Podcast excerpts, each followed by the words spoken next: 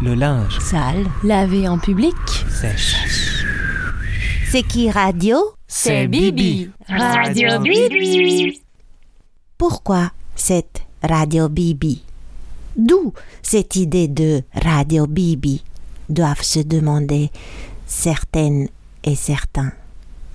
La réponse est simple.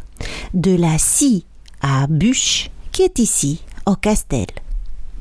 La semaine dernière, en sachant que c'était urgent, j'ai proposé de couper du bois. C'était mercredi. Quentin faisait le pain, J et Max étaient occupés à construire une cabine chauffante pour une des cuves à bière. Linda était partie à Reims. Max a installé la scie devant l'abri à bois, m'a montré comment utiliser la machine et m'a filé un casque de chantier pour protéger ma tête et mes yeux des échardes et mes oreilles de bruit.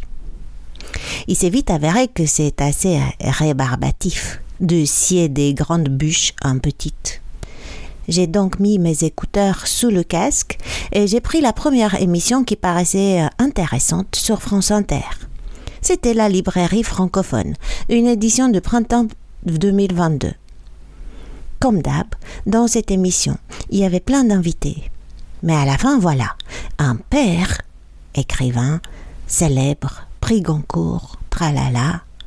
et sa fille, Alice, étaient sur le plateau pour parler de leur livre de correspondance pondu pendant le confinement.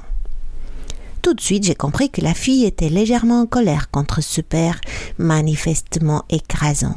Le grand écrivain qui a vécu mille aventures, en fuyant son pays, avait fait grâce à sa fille, qui se débattait toujours avec une existence plutôt banale et confortable, de quelques lettres bien composées. Elle s'était vue contrainte de répondre, c'était le confinement. Et il s'agissait tout de même de son père, qui, agaçant ou pas, célèbre ou pas, restait son papa. Lassie et moi avons tout de suite accéléré notre travail commun. Cet écrivain avait transformé sa relation avec sa fille en fonds de commerce. Peut-être sans le vouloir, peut-être qu'il ne se rendait même pas compte. De plus, c'était peut-être un mal pour un bien, puisque ça marchait. Les gens étaient intéressés, paraît-il, par cette correspondance. Le livre se vendait. L'éditeur remplissait ses caisses. Qui sait, moi-même je risque de toucher un jour un avaloir du même éditeur pour un de mes livres invendables, et cet avaloir viendra de l'argent entré par cet écrivain et sa fille. La scie m'a dit Donne-moi chaque bûche comme si tu me donnais chaque relation devenue fond du commerce sur terre. Elle a tout tronçonné en morceaux. C'était jouissif. J'ai tout rangé en pile aligné dans l'abri elle assise s'est félicitée de son travail, puis elle m'a dit Maintenant, à toi. Quoi? À moi? Je me suis demandé, en montant en bras de bûche pour le poêle de notre chambre.